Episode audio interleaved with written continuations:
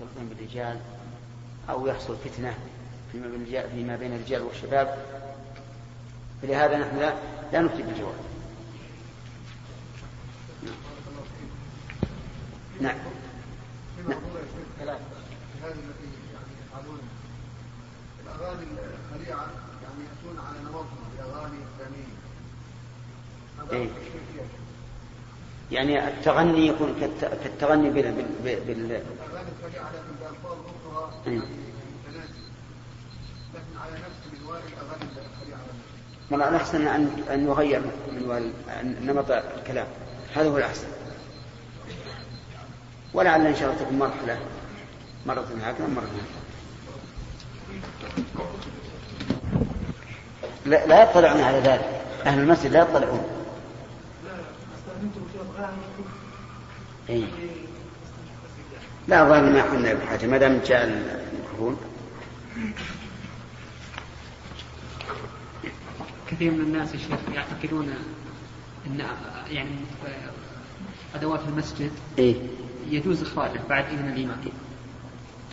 إيه إيه. طيب. ما هو صحيح. هذا ما يجوز. يعني منتشر ما يجوز.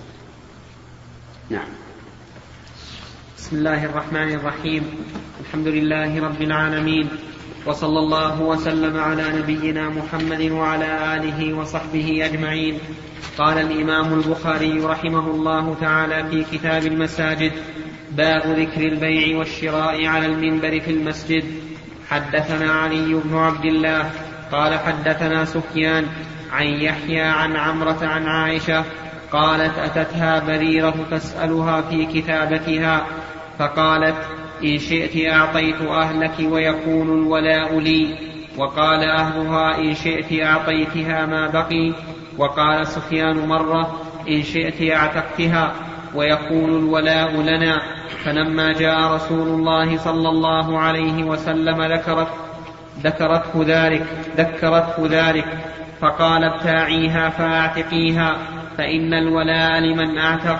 ثم قام رسول الله صلى الله عليه وسلم على المنبر وقال سفيان مرة فصعد رسول الله صلى الله عليه وسلم على المنبر فقال ما بال أقوام يشترطون شروطا ليست في كتاب الله من اشترط شرطا ليس في كتاب الله فليس له وإن اشترط مئة مرة. قال علي قال يحيى وعبد الوهاب عن يحيى عن عمرة وقال جعفر بن عون عن يحيى قال سمعت عمرة قالت سمعت عائشة رواه مالك عن يحيى عن عمرة أن بريرة ولم يذكر صعيد المنبر. قوله رحمه الله باب ذكر البيع والشراء على المنبر في المسجد يعني التحدث عن البيع والشراء. وليس المراد البيع والشراء لأن البيع والشراء في المسجد محرم لقول النبي صلى الله عليه وعلى آله وسلم إذا رأيتم من يبيع أو يبتاع في المسجد فقولوا لا أربح الله تجارتك فإن المساجد لم تبنى لهذا. ولكن التحدث عن البيع والشراء في حكمهما وشروطهما وما أشبه ذلك لا بأس به. ثم ذكر حديث بريرة مع عائشة رضي الله عنها وذلك أن بريرة كانت مكاتبة كتبها أهلها على تسع أواق من الفضة. فجاءت تستعين عائشة رضي الله عنها فعرضت عليها عائشة أن تسلم لهم الأواقي وأن يكون وتعتقها ويكون ولاؤها لها أي ولاء هذه هذه الأمة وهي بريرة لعائشة. فذهبت بريرة إلى أهلها وقالت لهم ذلك فأبوا قالوا لا لابد أن يكون الولاء لنا. فجاءت بريرة إلى عائشة فأخبرتها فذكرت عائشة ذلك لرسول الله صلى الله عليه وعلى آله وسلم فقال خذيها واشترطي لهم الولاء فإنما الولاء لمن أعتق. ثم قام وخطب الناس وقرر هذا الحكم الشرعي. وقال عليه الصلاة والسلام من اشترط شرطا ليس في كتاب الله فليس له وإن اشترط مئة مرة. وفي هذا الحديث فوائد وإشكال. أما الفوائد فهو ففيه جواز الكتابة. جواز الكتابة وهي أن يشتري العبد نفسه من سيده بثمن ولها شروط معروفة في بابها. ومنها أن الولاء لمن أعتق. وظاهر الحديث ولو كان أعتقه في زكاة أو كفارة فإن الولاء له. وهذا محل خلاف بين العلماء. فمنهم من قال إذا أعتق عبدا في كفارة فإن ولاءه يكون لأهل الزكاة. فإن ولاءه يكون للفقراء. لأنهم هم المستحقون للكفارة. وإن أعتقه في زكاة فإن ولاءه يكون لأهل الزكاة. وهذا أقرب إلى الصواب وأبعد من التلاعب. وذلك لأن المزكي إذا كان يعرف أن ولاء العبد الذي يعتقه من زكاته يكون له حرص على ذلك على أن يشتري أرقاء بزكاته من أجل أن يعتقهم فيكون ولاؤه فيكون ولاؤهم له. وهذا نوع محاباة في الزكاة وكذلك يقال في الكفارة فالصواب أن أن العبد المعتق في الكفارة ككفارة القتل واليمين والظهار يكون ولاؤه لمن؟ للفقراء لأنهم أهل صرف لأنهم هم أهل صرف الكفارات وأما من أعتق في زكاة فإنه فإن ولاؤه يكون لأهل الزكاة وهل يمكن أن يعتق الرقيق الزكاة؟ نعم لأن الله يقول وفي الرقاب. ومن فوائد هذا الحديث أنه ينبغي أن يعلن عن الشروط الباطلة والعقود الباطلة لأن ذلك أبلغ في التنفير منها. دليلها أن النبي صلى الله عليه وعلى آله وسلم صعد المنبر فحذر من ذلك. ومن فوائد الحديث أن كل شرط يخالف القرآن والسنة فهو باطل وإن شرط مائة مرة يعني وإن أكد مائة مرة فإنه يكون باطلا ولا يجوز العمل به. ولهذا قال العلماء يحرم اشتراط كل شرط باطل. وأما الإشكال ففي قوله صلى الله عليه وسلم اشترطي لهم الولاء.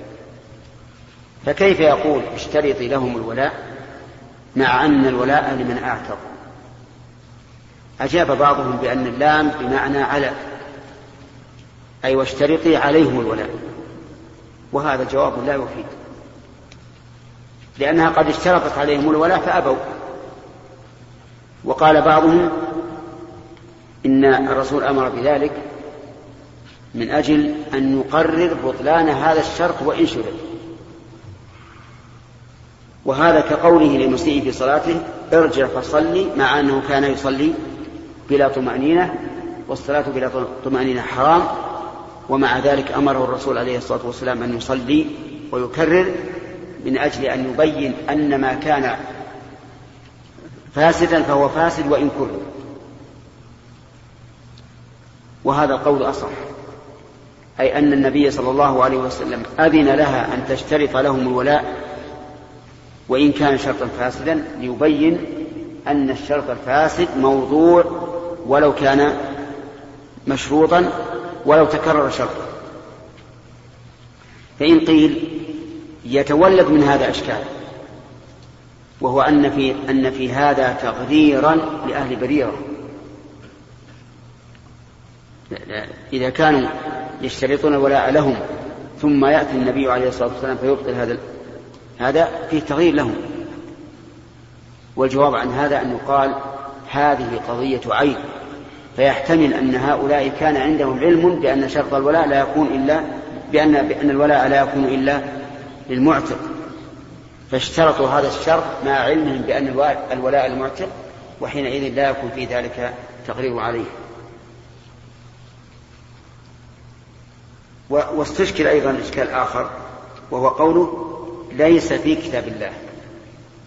فهل يعني ذلك أننا لا نشترط إلا الشروط التي في القرآن؟ الجواب لا.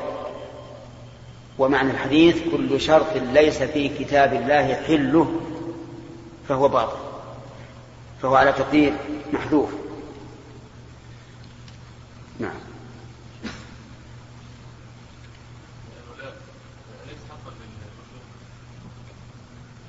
لا. الولاء لحمة كلحمة النسب. هكذا جاء في الحديث. يترتب عليه آثار كثيرة. نعم. نعم.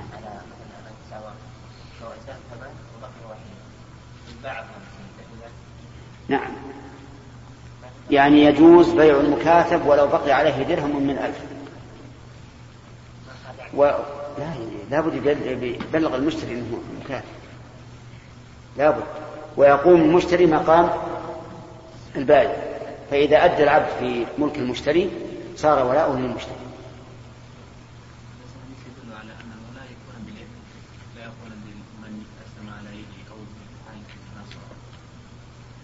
إي نعم.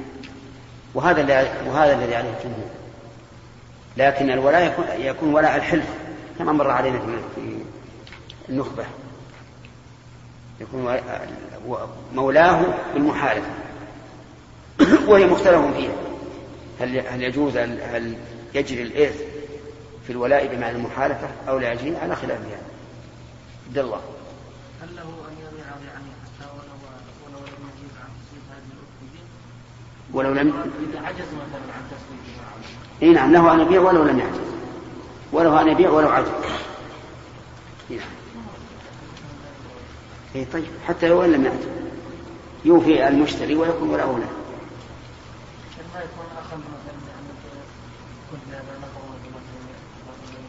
لا ما ينتقد بارك الله فيك. يبقى على على ما هو عليه من المكاتب. فإذا أدى إلى المشتري عتق لو أدى إلى بعد أسبوع. لأن المشتري يقوم مقام إيش عبد الله؟ إي نعم. نعم. باب التقاضي والملازمة في المسجد. حدثنا عبد الله بن محمد قال حدثنا عثمان بن عمر قال أخبرنا يونس عن الزهري عن عبد الله بن كعب بن مالك عن كعب أنه تقاضى ابن أبي حدرد دينا كان له عليه في المسجد فارتفعت أصواتهما حتى سمعها رسول الله صلى الله عليه وسلم وهو في بيته فخرج إليهما حتى كشف سجف حجرته فنادى يا كعب قال لبيك يا رسول الله قال ضع ضع من دينك هذا وأومأ إليه أي الشطر. قال لقد فعلت يا رسول الله.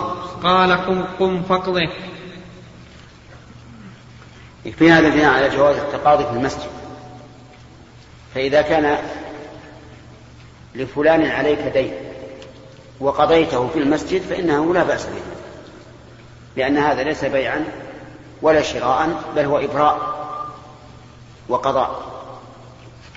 وفي هذا الحديث دليل على أنه ينبغي للإنسان أن يتدخل في المتخاصمين للإصلاح بينهما. لأن النبي صلى الله عليه وسلم دخل في الموضوع وطلب من كعب أن يضع الشطر فوضعه.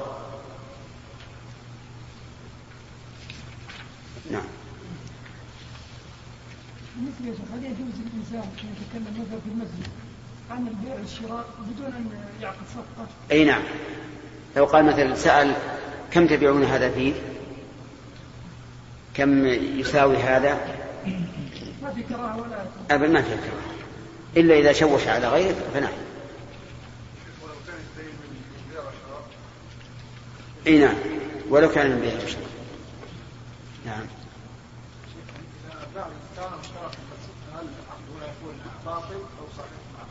لا يكون باطلا لأنه منهي عنه.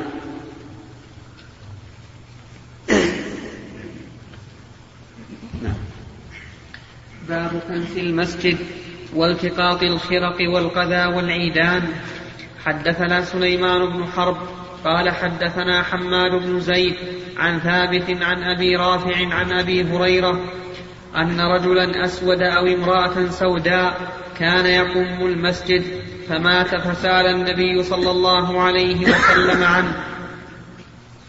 فقالوا مات. قال أفلا كنتم آذنتموني به؟ دلوني على قبره. أو قال قبرها. فأتى فأتى قبرها فأتى قبرها فصلى عليها. قبره عندنا ونصف قبره في هذا دليل على مشروعية كنس المسجد والتقاط الخرق والقذى والإيدان وكل ما يؤذي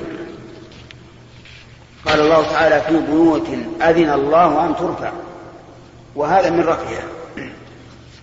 وفيه دليل على جواز الصلاة على القبر لأن النبي صلى الله عليه وسلم صلى على قبر هذه المرأة التي تقوم المسجد إكراما لها وتشجيعا لغيرها. وفيه دليل على أن النبي صلى الله عليه وسلم لا يعلم الغيب. لقوله هلا كنتم آذيتموني آذنتموني. وقوله دلوني على قبرها. والحديث لم يذكر فيه أنهم صلوا معه. فهل يدل ذلك على أن من صلى على الجنازة لا يعيد الصلاة عليها؟ أو يقال الحديث ليس فيه إثبات ولا نفي. ليس فيه إثبات ولا نفي. وعموم قوله إذا صليتما في رحالكما ثم أتيتما المسجد جماعة فصلي معهم. يقتضي أن من حضر صلاة الجنازة الثانية فإنه يصلي عليه. والعلماء مختلفون في هذه المسألة. فمنهم من قال إنه إن من صلى على الجنازة لا يعين الصلاة عليه. ولو ولو صليت أمامه. ومنهم من قال يعيدها لعموم إذا صليتما في رحالكما. والذي يظهر لي الثاني وأنه لا بأس بالإعادة لكنها ليست كالصلاة الأولى.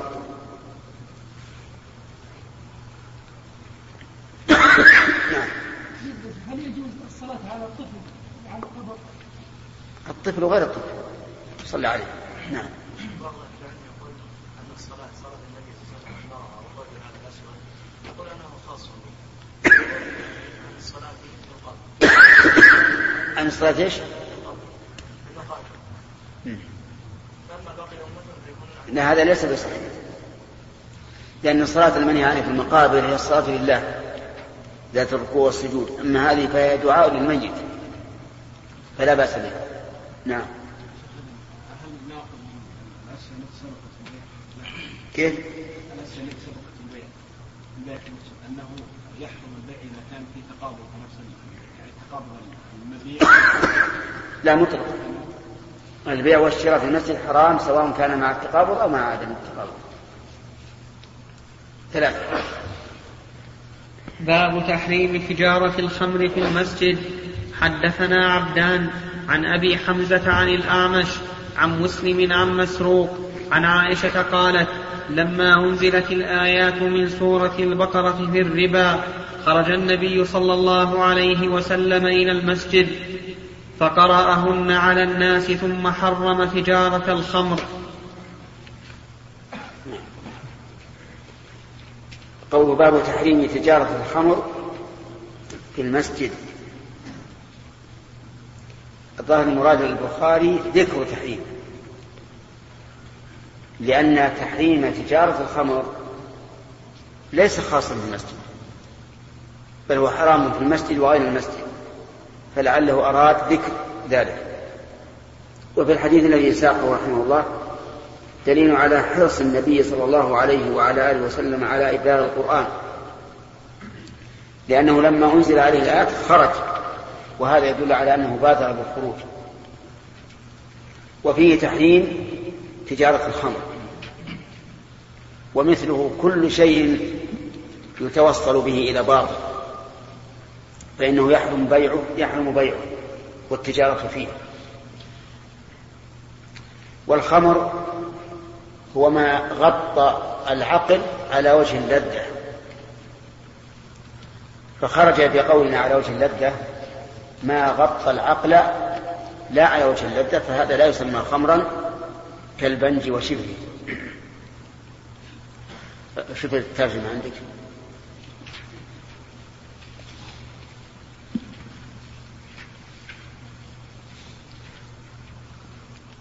قوله باب تحريم تجارة الخمر في المسجد أي جواز ذكر ذلك وتبيين أحكامه. طيب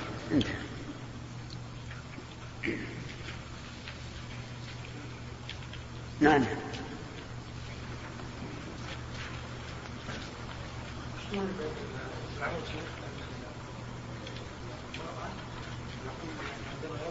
المرأة السوداء التي كانت تكون في المسجد المرأة السوداء اشتهر بين الفقهاء فما الذي يترجح اليكم الرجل نعم الظاهر المرأة شيخ بارك الله فيكم آه، في قول مشهور جدا عند العوام وهو ان لقط القذى من المسجد هو مهر الحور العين وإيش؟ مهر الحور العين إيه. فإيش مدى قرب هذا القول أو بعد ما ما أعرف. ما أعرف. نعم. شيخ بعض الناس ينزلون اعلانات عن البيع عن تجارتهم وبيعهم داخل المسجد. أي نعم. على الابواب هذا جائز أما تعليقه على الباب الخارجي لا بأس. يعني الإعلانات عن البيع والشراء والتأجير عند أبواب المساجد لا بأس به أو مثلا الإعلان عن لقطة أو ضالة. وأما في داخل المسجد فلا يجوز ويجب على من رآها أن يمزقها. إذا ولا يجوز هذا ينهى ينهى عنه. لأن هذا من جنس السوم في المسجد.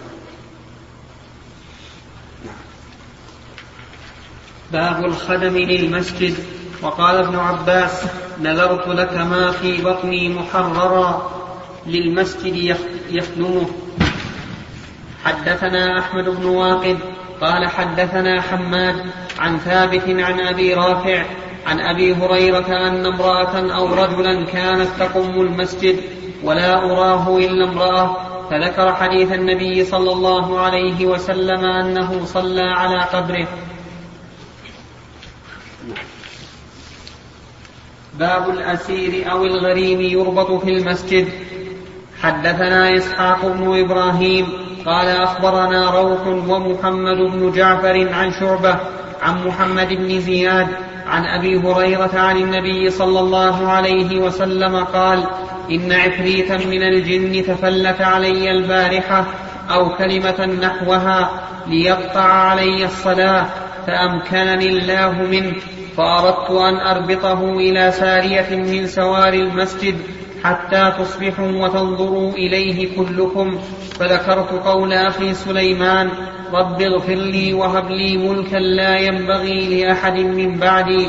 قال روح فرده خاسئا. الشاهد من هذا الحديث الأسير أو الغريم يربط في المسجد أما الأسير فكما ذكر كما جاء في الحديث. أن عفريتا من الجن تفلت على على النبي صلى الله عليه وسلم من أجل أن يفسد عليه الصلاة. وذلك بإلقاء الوساوس وصرف القلب عن الحضور. قال فأمكنني الله منه أمسكه عليه الصلاة والسلام. فأردت أن أربطه إلى سالة من سوار المسجد حتى تصبحوا وتنظروا إليه كلكم فذكرت قول أخي سليمان رب هب لي ملكا لا ينبغي لأحد من بعدي. قال روح فرده خاسئا يعني فلم يفعل. لأن لأن قول سليمان رب اغفر لي وهب لي ملكا لا ينبغي لأحد من بعدي جعل النبي صلى الله عليه وسلم من الأدب أن لا يربطه لأنه لو ربطه لكان له سلطة عليه. والسلطة على الجن من خصائص من؟ سليمان. فلذلك تركه عليه الصلاة والسلام.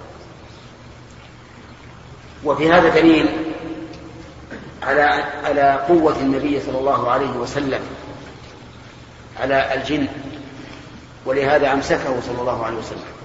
وهم أن يربطه بساعة المسجد وهذا هو الشاهد من الحديث.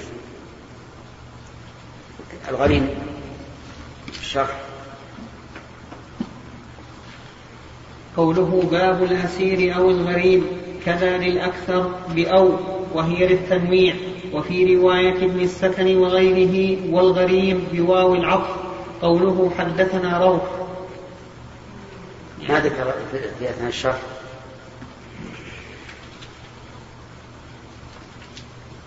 ما أشوف شيء.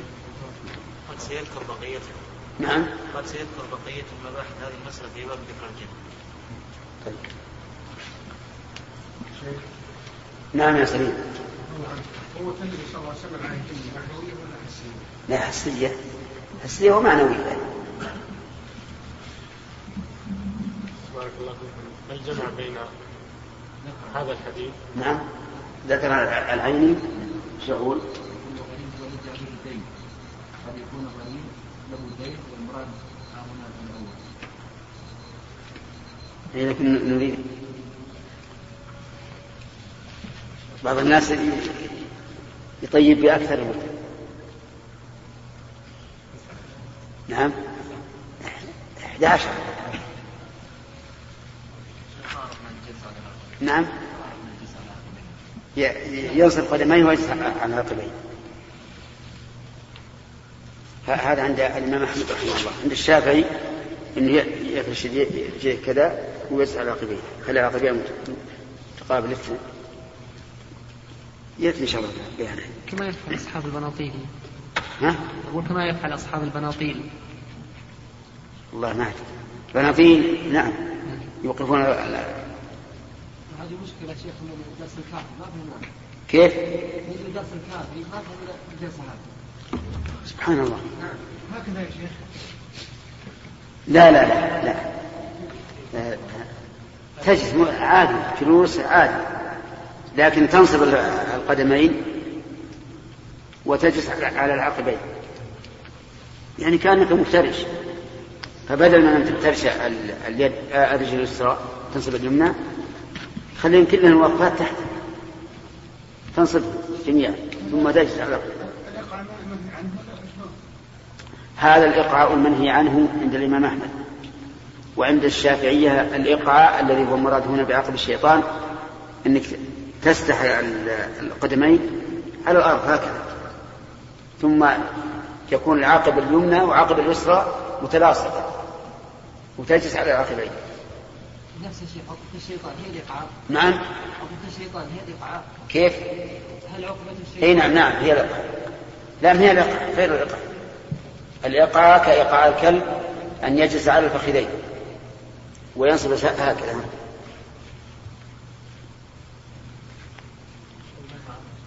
نبين إن شاء الله غدا غدا الدرس.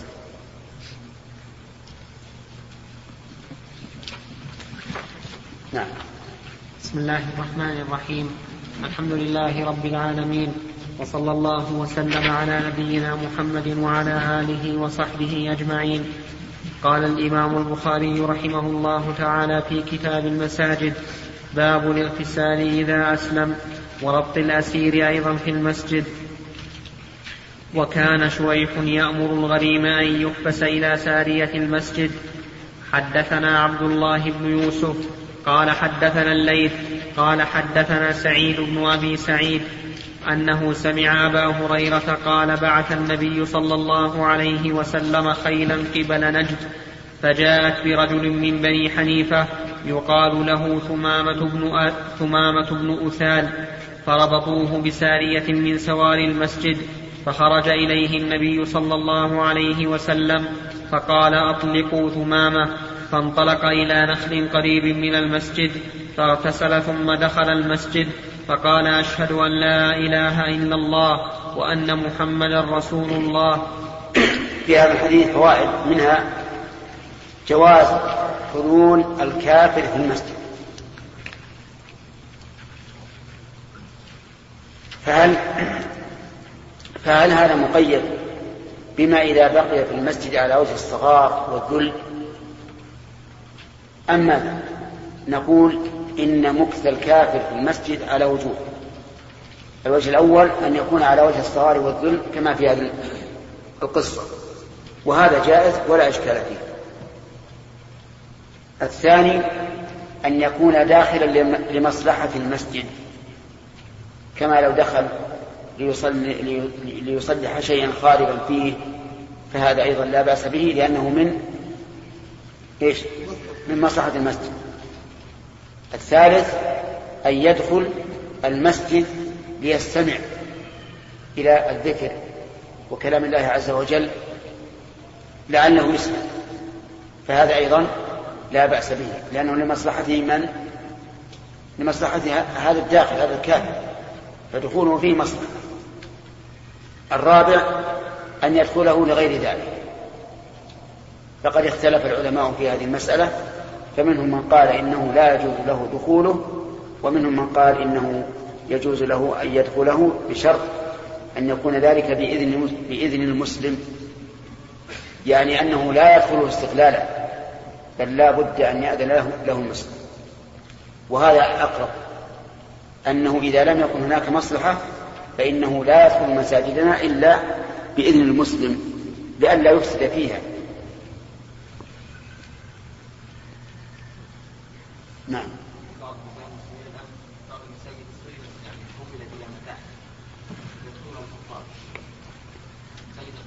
نعم. تحولت إلى متاحف يعني بني بدلة. نفس المسجد أقول بني بدل هذا المسجد أو لا؟ الم-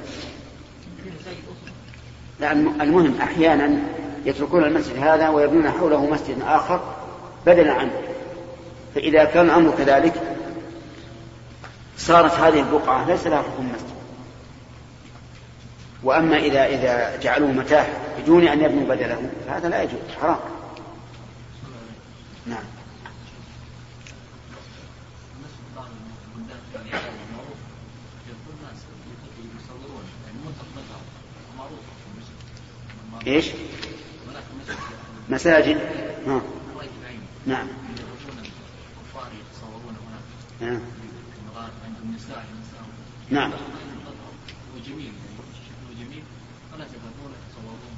يعني يعني تصوير الكافر لمساجد المسلمين في في تفصيل. إذا كان يريد أن يذهب بهذه الصور إلى بلاده ليسخر بالمسلمين وبأحوال المسلمين فهذا ممنوع.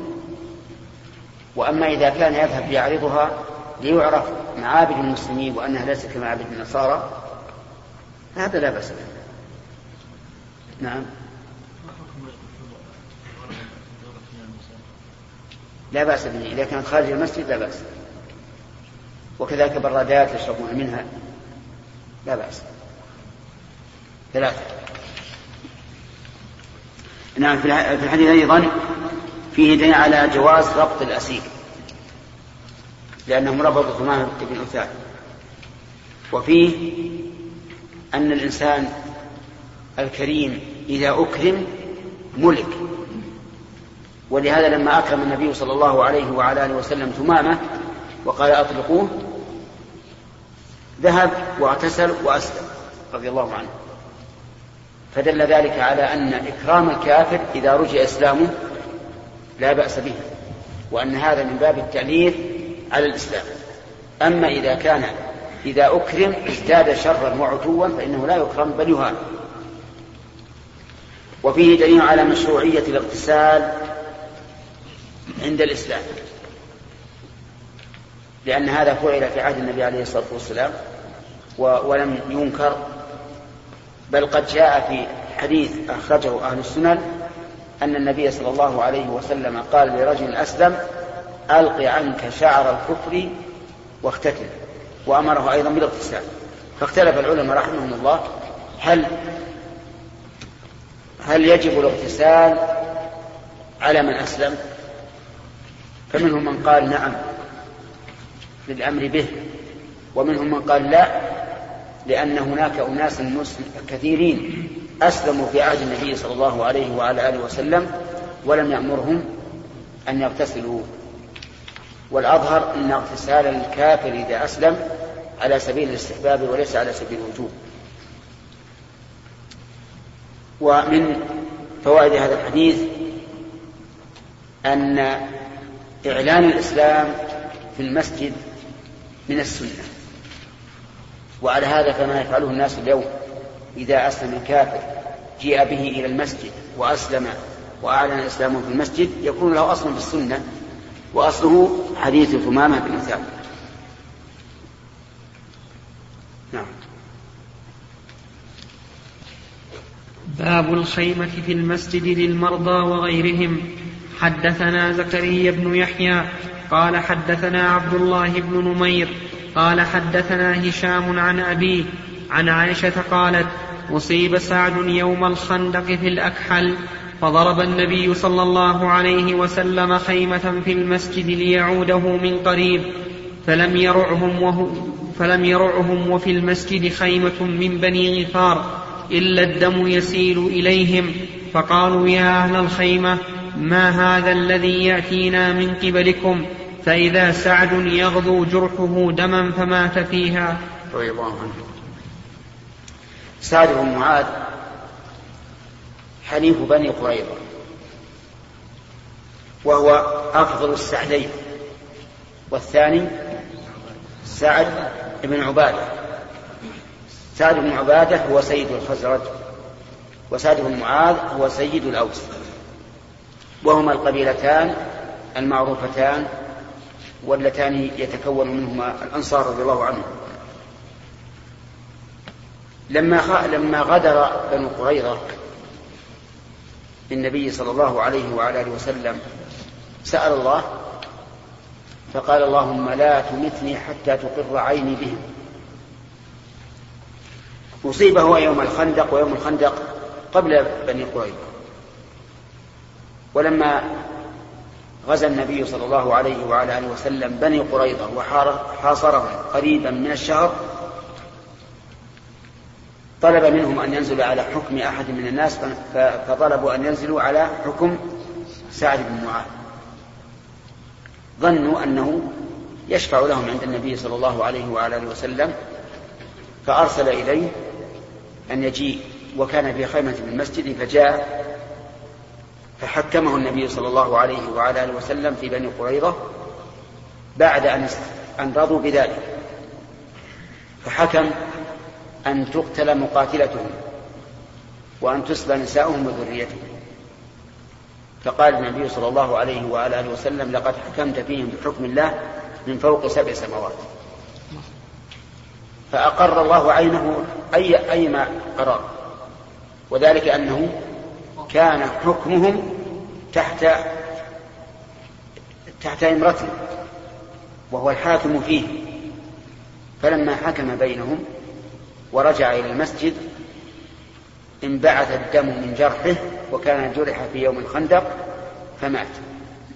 فما أماته الله إلا وقد أقر عينه بحلفائه بني قريظة. وقد أخبر النبي صلى الله عليه وسلم أن عرش الرب جل جلاله اهتز لموت سعد بن معاذ.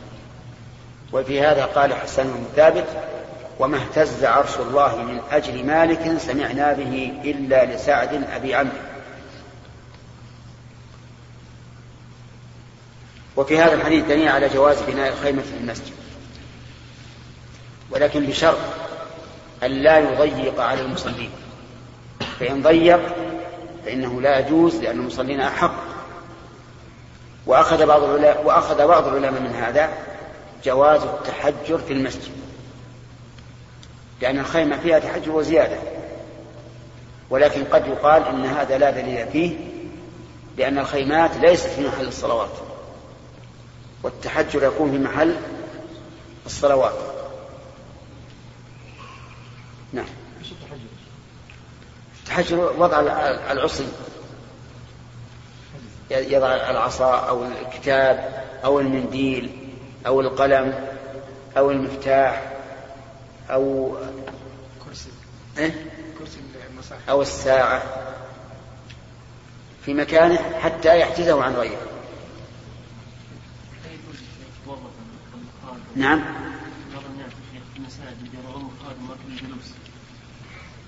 في مكان جلوسهم؟ في مكان جلوسهم؟ تحجرا ولا إيش؟ اي ما في بأس لا بأس.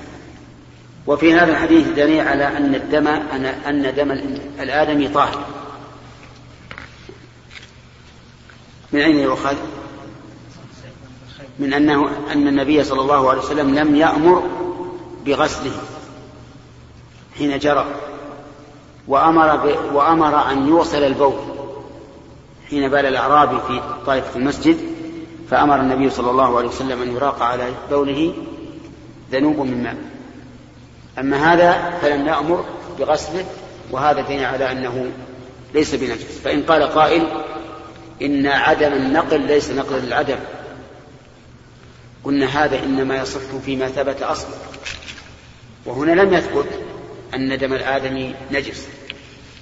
فإن قال قائل أليست فاطمة رضي الله عنها تغسل الدم عن وجه الرسول صلى الله عليه وسلم في يوم أحد؟ قلنا بلى. ولكن من يقول إن هذا من أجل النجاسة؟ بل هذا من أجل زوال الدم عن الوجه لأن هذا يقبح الوجه. والحاصل أنه ليس هناك دليل واضح على أن دم الآدم نجس إلا ما خرج من السبيلين يعني من الدبر أو القبر. وما عدا ذلك فليس هناك دليل يدل على نجاسته. بل القياس يدل على طهارته.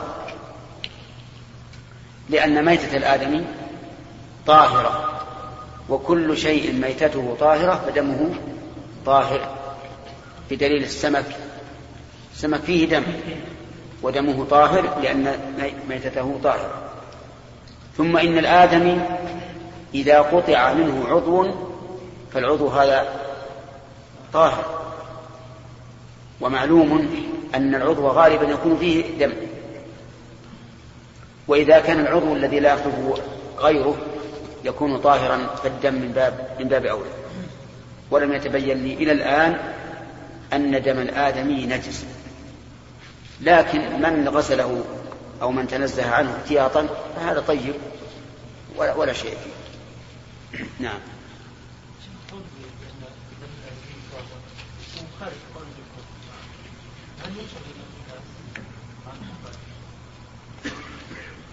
إن سئلت فأخبر بما ترى أنه حق. وإن لم تسأل فليس هناك داعي إلى نشر. هل في فرق بين دم الحلال والطاهر؟ لو قال قائل أن دم السمك وما أشبهه هو طاهر حلال ودم الآدمي نعم. دم دم السمك طاهر حلال لو أخذت فنجان من دم السمك. وشربته فلا بأس. نعم. لكن هل الآدمي أكله حلال؟ لا. حلال يعني. يعني كأنك تريد أن تقول إذا فقولوا إنه يجوز شرب دم الآدمي لا. أي شيء لكن ما دامت هو صار حراما يكون يعني ليس ليس من لازم الطاهر أن يكون حلال. نعم. شيخ كيف يجاب على قول الجمهور انهم يقيسونه على دم الحيض؟ يجاب بالفرق حتى النبي عليه الصلاة والسلام فرق بين دم الحيض والاستحاضة. قال إنما ذلك دم يعني دم الاستحاضة. ولولا أن الإنسان يعني يخشى أن يكون آثما لقال إن دم غير الحيض الخارج من القبل طاهر. لكننا تتبعنا ورأينا أن كل شيء كل شيء ذو جرم غير المني إذا خرج من السبيل فإنه يكون نجسا.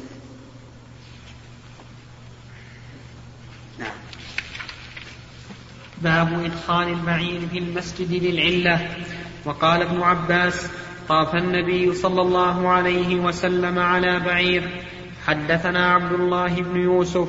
قال أخبرنا مالك عن محمد بن عبد الرحمن بن نوفل عن عروة عن زينب بنت أبي سلمة عن أم سلمة قالت شكوت إلى رسول الله صلى الله عليه وسلم أني أشتكي. قال طوفي من وراء الناس وأنت راكبة. فطفت ورسول الله صلى الله عليه وسلم يصلي إلى جنب البيت يقرأ بالطور وكتاب مسطور. نعم. قال ابن عباس شوف الأثر هذا من رواه. باب إدخال البعير باب إدخال البعير في المسجد للعلة. أي للحاجة وفهم منه بعضهم أن المراد بالعلة الضعف. فقال هو ظاهر في حديث أم سلمة دون حديث ابن عباس. ويحتمل أن يكون المصنف أشار بالتعليق المذكور إلى ما أخرجه أبو داود من حديثه أن النبي أبو داود من حديثه أن النبي صلى الله عليه وسلم قدم مكة وهو يشتكي فطاف على راحلته. وأما اللفظ المعلق فهو موصول عند المصنف كما سيأتي في كتاب الحج إن شاء الله تعالى. ويأتي أيضا قول جابر إنه إنما طاف على بعيره ليراه الناس ليراه الناس وليسألوه. ويأتي الكلام على حديث أم سلمة أيضا في الحج. وهو ظاهر فيما ترجم له. نعم. الظاهر أن قوله لعلة يعني لسبب وليس المراد لعلة لمرض. وقد طاف النبي صلى الله عليه وعلى آله وسلم بالبيت على بعيره. وكذلك أذن قال لأم سلمة طوفي من وراء الناس وأنت راكبة. فدل ذلك على جواز إدخال البعير المسجد لكن لسبب وبشرط آخر أن لا يؤذي المصلين. فإن أداهم بالرغاء أو غيره فإنه يمنع. وفيه دليل على أن بول وروث الإبل طاهر. وذلك لأنه لا يمكن للإنسان إذا دخل أدخل البعير المسجد